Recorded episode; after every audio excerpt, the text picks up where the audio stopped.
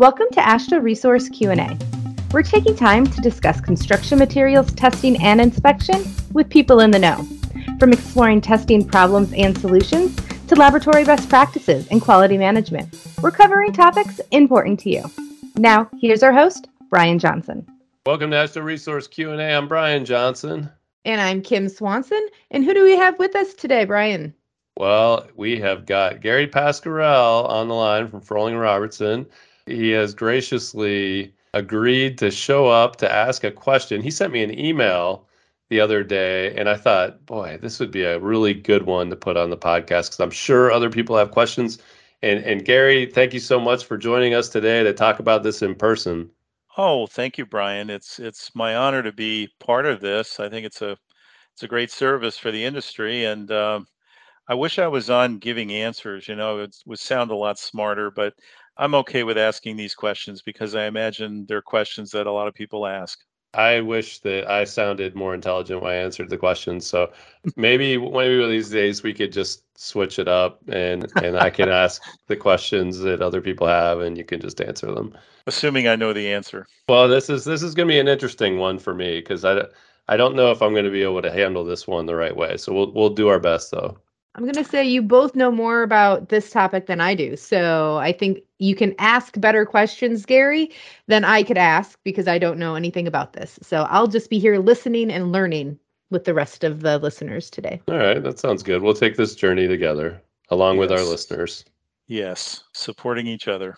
So, yeah, my question, you know, I was going over my QSM and for our company and I was looking at sieve verification and you know, uh, we all know that there's this ASTM E11 standard that specifically addresses a specification for uh, sieves, and it gives very stringent requirements for sieves based upon what kind of sieve, and it gives three types of sieves, and it's it's pretty complex. But I have never seen anything in the AASHTO resource literature or any of my interactions with you all when you've come to our laboratories I've never seen any reference to E11 or any uh, any time that we've been cited for not being in compliance with E11. And then, um, you know, the question arose, well, then, you know, what is E11, and is that something that we're supposed to be aware of and in compliance with? Or what is your take in AASHTO Resource on, on E11 as far as a requirement on my laboratories um, doing sieve analyses? I'm going to do my best to answer that one. I think, first of all, a lot of the standards assume or presume that a test sieve will be in conformance with E11.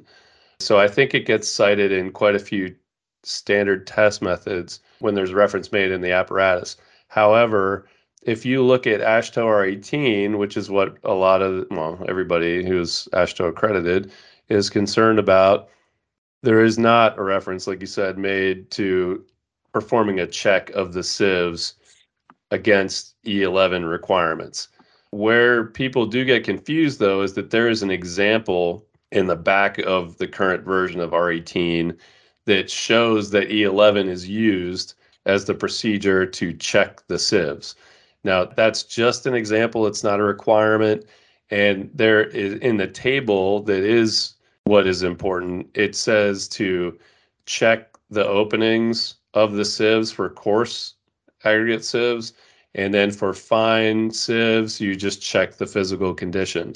But in neither case does it refer to E11 as a mandatory procedure that needs to be used. Okay, that makes sense. And I think that's been our, our working assumption because, you know, you start looking at the requirements in E11 and they're pretty difficult. You know, depending on the type of sieve, you might be looking at taking, I'm just looking at the table, at table one, you might be taking 200 measurements on a sieve using precise, um, it's not called a microscope, but I, I don't even know what those devices are called. I have one, but I don't use it except to look for just give an overall look at a, at a sieve, uh, uh, say a number 200 sieve when I want to see what the mesh looks like. But yeah, uh, well, actually, here's here's some sieves where you have to do a thousand per hundred square feet, which boils down to whatever for a, a, specific sieve. So anyway, we're talking about whatever the numbers work out to. I've worked it out, and it's a an amazing number of measurements that you would have to take if you were complying with E11. And as you said, R18 just says, hey, if you have a your 200 sieve or your one number 100 sieve, you're looking at it from the standpoint of do you see any any damage? Does it look uniform? Look at it through a light. Um, are, are you seeing any aberrations? Has it separated from the frame? Is it still tight? And sort of that kind of quality. And then you also have a very good reference document on your website that talks about this. So, in your experience, what do people do with calibrating their sieves in actual practice in CMT laboratories? What, how does that divide out? I think you alluded to it, but I just don't mind clarifying. It's pretty consistent that people will do a physical check for the fine sieve. So, like you said, making sure there's no separation around the edges of the frame where you've got the sieve screen meeting the frame. You know, there's typically like welding or some way that it's held in place. And you don't want to have a situation where you've got damage there where you could lose material in there. You also want to make sure that you don't have waviness in your screens to the point where it makes your screen openings inconsistently shaped. Mm. And you also want to make sure that there's no damage. So you mentioned the 200 sieve, and I think that the 200 sieve is the most commonly damaged screen that you're going to find because it's used in washes, right, for aggregate and soil. And right. it's not uncommon for pieces to land on it and abrade the surface, which could eventually puncture that fine screen. And I can tell you from my assessing days, when I would inspect these sieves, you would find damaged 200 sieves that people didn't know about. And you, the best thing to do is hold it up to the light, use an eyepiece to get a, a good look at those openings. And really, like those, when you start to see ones that are damaged, those damage points really do jump out at you. Okay. That is something you have to do for all the fine sieves. So do a visual check. Make sure you document it properly. Now, for the coarse sieves, this is where you see more of a discrepancy from lab to lab because unless you're using E11, you have some options as far as how many openings you're going to check, right? Right. So you, you can check a lot of openings. You can check them all if you want, or you can check a minimum amount. And yeah, you have to consider your risk tolerance. And if you're doing a lot of gradations, you want to make sure that those sieves are going to be remaining in conformance. I will say the coarse sieves generally do because they are very sturdy. So unless they get yes. damaged, dropped, run over by a truck, whatever could go wrong, they're generally going to be okay over time from a condition perspective. Uh, but you want to make sure that just over time, wear and tear, they you know they're they're getting jostled around. There's abrasion. There, you know, you got materials bouncing around on them all the time. You want to make sure that there aren't slight separations in those screens over right. time that'll drive it out of tolerance. And and you would see that as a, a, wider opening on one sieve, and then of course the one next to it will be a little smaller than it should be because that space has got to be made up for somewhere. Kim, right. and you also want to be on the lookout for dry rotting resin that's on older sieves as well. I know this because I'm reading an article as you're talking that we posted on our website about sieves and E11. So sieves yes. making the grade part one and two are available on our website, and I'll post them in the show notes as well. But as you were talking, I was like, oh, that's what I'm just kind of skimming and listening at the same time.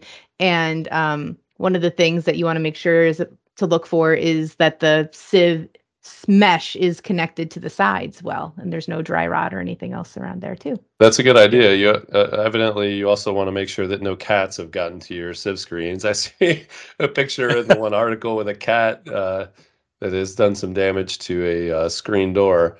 So watch out for those lab cats.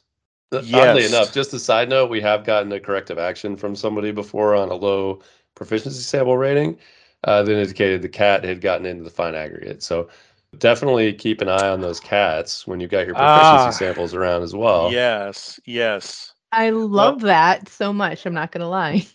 And that would change the whole uh, particle distri- distribution depending on exactly what happened in that artificial kitty litter environment. And also, you'd want to definitely oven dry your sample after the cat had been in it.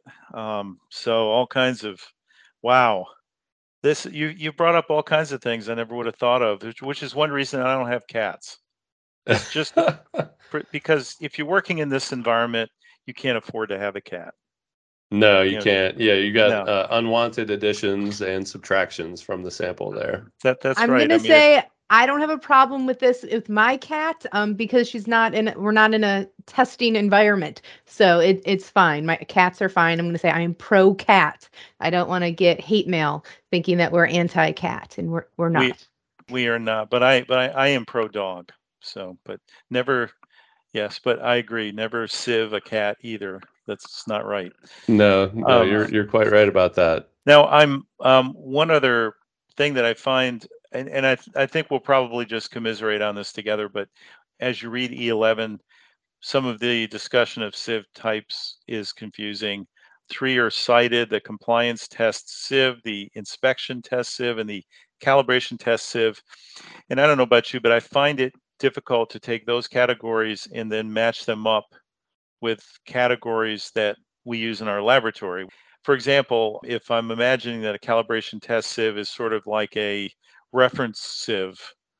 Well, we don't really have reference sieves that we compare our daily use sieves against. So that's a weird concept for me. But let me let me also add to that. These are not what you would think. When you look in E11's terminology section 3, they define what those are, right? So you have test sieves, compliance test sieve, like you said, inspection test sieve and calibration test sieve your mind can conjure up all sorts of meanings for that, right? But then when you actually look at the definition, it's more about the statistical chance of having an opening that's out for each level than how you use those, which is kind of interesting. Well, you're right. It's, yeah. It's more like a grande. What are the three? Venti, tall, grande. Are you talking about the Starbucks sizes the that don't match? Starbucks sizes that so... don't actually match up with small, medium, large? Right. So these are more quality of sieve categories rather than use categories. This is an area where I, I am not able to provide a good answer. And I think we probably should throw something out here for any sieve manufacturers. And maybe we need to have a follow up with one of them about how they use that terminology, because this is certainly not for the end user to be thinking about. Because, uh, and just to give you an idea, we're talking about the compliance test sieve it says that a test sieve manufactured using sieve cloth, which has been inspected prior to being mounted in the sieve frame, and it meets the requirements of Table 1 in part based on the standard deviation of the required number of sample openings per 100 square feet of sieve cloth, not exceeding the maximum allowable for a confidence level of 66%. Hmm. So is that something an end user would be expected to determine or would have 100 square feet of sieve cloth to check? Right, exactly. It's obviously a manufacturer's standard at that point. Right. And that's always been my view of E11 that it's it's really geared toward the manufacturer. It doesn't say that in the standard though, so that is just a presumption that I have based on the text that's in the standard. So that was the compliance test. Then you go to inspection test sieve and it raises that confidence level to 99%. And then for calibration test sieve, we're at 99.73%. So each level brings a higher confidence level, which also means more checks and lower measurement uncertainty for those checks, right? Like, so you've got more confidence that your measurements are going to be accurate using those sieves. Wow. Okay yeah, there's and there's no real guidance for us as to which category of sieve we need for our testing purposes. So it's very difficult to apply this particular standard to what we do in CMT laboratories. I would agree because yeah. you're you're also not going to see that it, you know when it says test sieve in a te- in a standard test method or in a practice it's probably not going to say compliance test sieve that has been no. com- constructed in accordance with section 3.1.10.1 where it gets into all of that detail you know um, have you ever encountered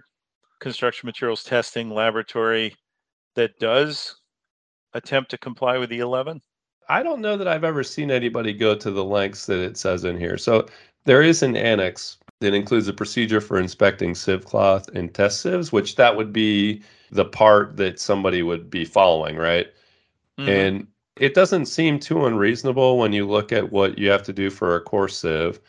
You know, so it says, you know, if it has 15 openings or less, measure all full openings. So for sieves having more than 15 openings, so this would be all of your fine sieves, right? Right, right. And and even yeah. some of the coarse sieves. Even some of the coarse, yeah. Yeah, so it says you have to do these three things. So it gives you three procedures. One is visually inspect the condition against a uniformly illuminated background, uh, which we kind of talked about already. And then it says the second was inspect for oversized openings per the tolerance in the table. And it says to, you know, methodically check them. Now, this is where it gets a little hairy. It says openings in fine mesh sieves are best viewed when magnified optically. In the optical method, the, the minimum number of apertures examined shall be in accordance with Table 1 magnifications listed in table one may be used. So you've got some non-mandatory language peppered in there. But the third one really, I think, takes you beyond what would be the realm of reason for most laboratories. So it says determine the average opening size for apertures less than one millimeter in micrometers, the standard deviation in average wire diameter. The measured openings shall be spaced over the full diameter of the test sieve. Figures A1.2 and A1.3 indicate options to measure the individual openings of an 8 inch sieve. The minimum number of openings to be measured uh, is given in Table 1. For test sieve sizes other than an 8 inch diameter, the values are shown in this table should be modified in proportion to the testing area. Determine the average opening along the center line of the sieve cloth separately in two directions parallel to the warp and shute wires, respectively, which, of course, we all know what those are, being non sieve manufacturers. uh, if the required numbers of opening are more than the available in either of these two path patterns, additional parallel paths shall be used. So it gets very technical, and then it gets into determining the average opening of the sieve cloth and shows some diagrams for ways you can do that. But and then there's some statistical analysis uh, for uh, to guide people on figuring out what the standard deviation on average aperture size is. So I, I would say that that is all kind of beyond what is, you know, the, the alternative is if we look at the R18 requirement is check physical condition of the sieves. So compare yes. that to what I just went over. Yes. And so to your point, I think you have to be careful not to put that in in the headers or your tables of your QSM claiming somehow that you use E11. And we can loosely do that sometimes. We cite standards that we really we don't really intend to follow. We don't do that to be deceptive. It's just we think it's being thorough, but we have to be really careful not to do that because this is a case in point where E11 is something we we clearly will not be able to perform in most laboratories, and so we shouldn't hold it up in any way as a standard or claim that we do. I think that should be left to the manufacturer, and and and part of it is, and this is something we addressed in a recent episode about the R18 changes that I had proposed. That one of the issues is we've got this example in the back of R18 that makes it seem like that's what you should do is cite E11, and that that needs to be removed. Uh, and I think that would help people just give them some better guidance. Yes, I agree. So I'm seeing that there's some other standards that re- reference sieves that may be useful or not useful. I don't I don't know. But ASTM E2427 standard test method for acceptance by performance testing for sieves. So I don't know if that's applicable here as opposed to E11 and then there is also E1638 standard terminology relating to sieves, sieving methods and screening media. Yeah, well, if that E2427 is what I think it is, I'm not confident enough to talk definitively about it, but I have exposure to to that standard enough to say I'm pretty sure that standard provides a kind of a, a actual sieve analysis approach to verifying your sieves. So you actually put material through a sieve and then you compare it. But I that's a very rough. I probably shouldn't speak too much about it because I I'm not, but I know I know looking at it, I thought, well, here's another standard that really realistically, we're not going to follow because to do that with every single sieve in your lab would be a bit much. The closest thing we get to that, of course, is to do the sieve shaker time calibration, but that's more about the sieve shaker, and it assumes the sieves themselves are doing a good job. So I was mentioning the sieves making the grade articles, part one and two, that we have on our website. Those were written in 2012 and state that go no go gauges are not acceptable. However, we did publish policy and guidance document on go no go gauges in 2021 that does explain that they are acceptable. Do you want to shed any more light on that, Brian? Yes, those are acceptable now, as you indicated, uh, which means that you may not have to be fumbling around with calipers anymore when you're checking those sieve openings. And I will say that is a, that's one of the toughest thing about checking those openings is when you have a sieve that has a lip on the bottom that comes up quite a bit, and you try to get those calipers to be totally uh, horizontal and parallel to that sieve screen so that you get an accurate measurement that can be really challenging. But these go no go gauges allow you to have an easier time checking those. And there are some requirements. It doesn't just say you can just use them. There are requirements for how you check to ensure that those gauges are going to provide you with an accurate measurement of both the minimum and maximum openings for those screens. So check that out. Kim will put a link to that uh, underneath this episode on our website, and you can check it out if you are so inclined. There are a lot of different designs of those. Some work really well, some do not. But that procedure and policy will help you quite a bit. All right. Well, Gary, thank you so much for your time today. I appreciate being able to have you on and talk to us about this. And clearly, we all have a lot more to learn about ASTM E11 and these sieve requirements. I could see us getting a little bit more detail in this in the future. And uh, if you're interested in getting to meet Gary, Gary will be on tour uh, with a technical exchange in March. Those dates, Kim? The technical exchange in 2023 will be March 27th through the 30th in Fort Worth, Texas. And if you're interested in learning more about it, you can go to aashtoresource.org slash events and click on the link there to go to the event website. Thank you very much for your time, though, Gary. It's my honor, Kim and Brian. It really is. I really enjoy it. It's always great having you on, Gary. Looking forward Thank to you. the technical exchange. Me too. Thanks for listening to AASHTO Resource Q&A. If you'd like to be a guest or just submit a question, send us an email at podcast at aashtoresource.org or call Brian at 240 436 4820. For other news and related content, check out AASHTO Resources Twitter feed or go to aashtoresource.org.